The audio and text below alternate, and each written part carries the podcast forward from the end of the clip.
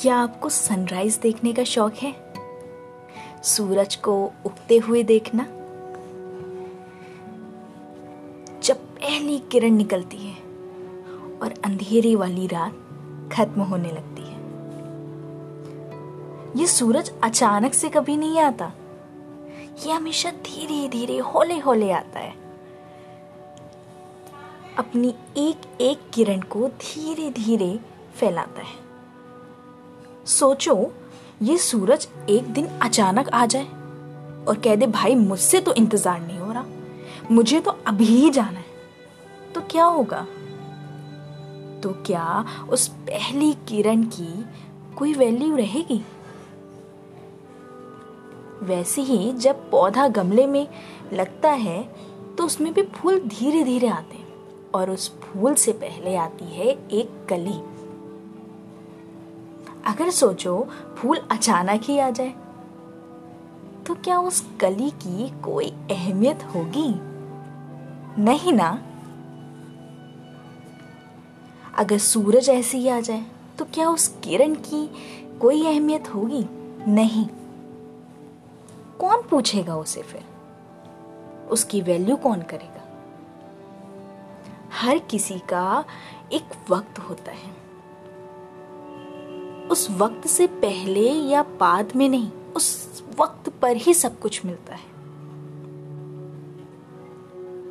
शायद आपको और मुझको भी कोई तराश रहा है। कोई तराशने का हमें काम कर रहा है।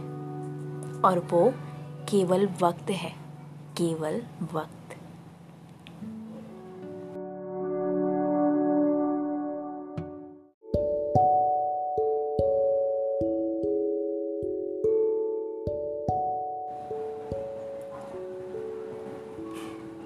यूँ तो हर कहानी के तीन पक्ष होते हैं। एक मेरा, एक तुम्हारा और एक वो जो सच है। जिस सच से हम दोनों रूबरू हैं, बस मैं और तुम के खेल में वो सच कहीं गुमसा हो गया है। क्या कभी ऐसा हो सकता है कि इन तीनों पक्षों को हम एक थाल में परोस पाए? जहाँ ये तीनों अपनी जगह सही हो। जहाँ इन्हें दिलचस्प बनाने के लिए इन्हें तोड़ा या मरोड़ा नहीं जाए। बस ये जैसे हैं, इन्हें वैसे ही स्वीकार किया कर लिया जाए। सोचो, कितना खूबसूरत होगी वो कहानी। जहाँ ना मैं होंगी और ना ही तुम। जहाँ ना मैं हारूँगी और ना तुम जीतोगे। बस सब एक सा होगा। सब हमारा होगा। काश कुछ ऐसा हो जाए। ये रिश्ता मैं और तुमसे हम हो जाए।